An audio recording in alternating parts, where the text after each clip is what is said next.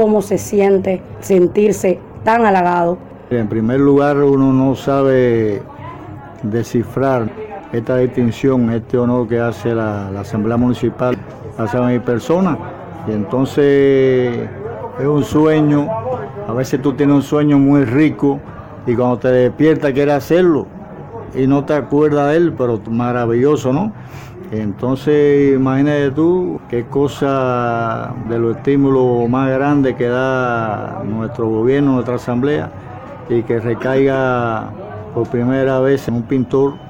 de esta ciudad que ha sido su pueblo la inspiración para llevar en mis obras toda la, leyenda, los relatos, la vivencia del hombre, del campesino, del barrendero, del machetero,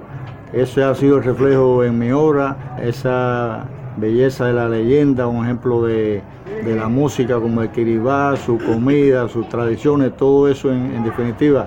que es la savia de nuestro pueblo llevado a través de un soporte que es la plática y que pueda ser disfrutada por el mundo entero. O sea que maravillosamente bien me siento y además de eso por todo el pueblo que estaba mirando y que admira, entonces que cada día respetar más a, ese pueblo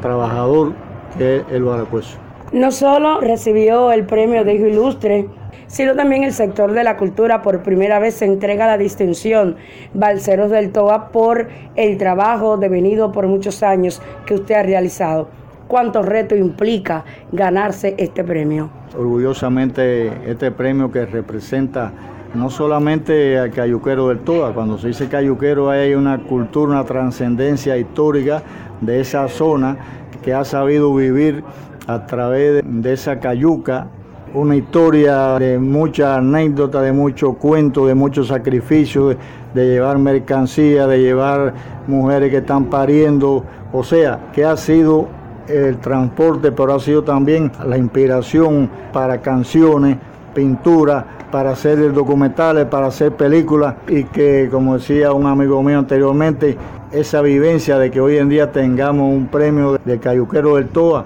está representando precisamente a ese hombre de ese lugar y que nunca termine esa tradición tan bonita que es la cayuca. Retos para Piedras en esta etapa. Yo siempre he trabajado por inspiración, por la vivencia que me va dando nuestra cultura y siempre he trabajado por beneplácito y por complacer a cierto grupo de, de nuestra sociedad y seguir trabajando, trabajando y trabajando porque es una carrera por etapas, simplemente hemos terminado la primera, pero siguen más compromisos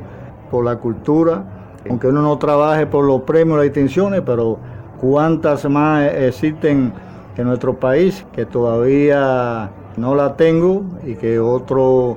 amigos, compañeros artistas ya la han obtenido y al igual que ellos, siempre lo que han hecho es trabajar y trabajar. Y eso lo demás lo pone quién? Lo pone el tiempo y bajo ese tiempo es que queremos lograr retener, ¿entiendes?